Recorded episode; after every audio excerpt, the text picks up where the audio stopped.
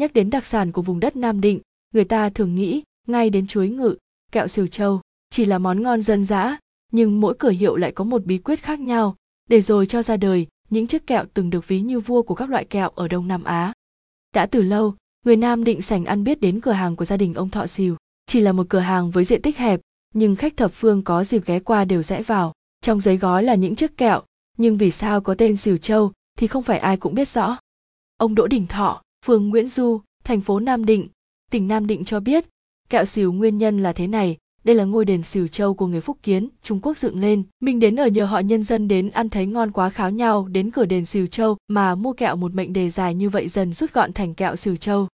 Kẹo xỉu châu nam định, kẹo lạc là món ăn phổ biến, ở đâu cũng có. Nhưng lý do để những chiếc kẹo xỉu châu của vùng đất nam định nổi tiếng, mấu chốt nằm ở bí quyết của những người làm nghề, đó là kỹ thuật và cách lựa chọn nguyên liệu ông đỗ đình thọ cho biết, nguyên liệu là hàng đầu, chúng tôi phải chọn lạc 6 tháng, lạc bò nó mới ngon, đủ chất dinh dưỡng, béo, ngậy vừng cũng thế, phải vừng miền trung, đưa về đổ vào bề để nồi hạt lép lên.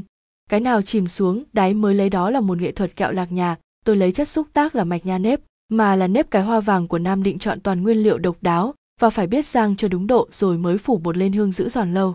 Quý hồ tinh bất quý hồ đa các cụ dạy thế và chúng tôi học theo ăn kẹo xìu châu khác các loại kẹo lạc vì nó ngon thơm để được lâu không dính răng và khi tan trong lưỡi thì vị thơm của nó được cụ Nguyễn Khuyến ca ngợi là mùi hương vương giả như hoa lan.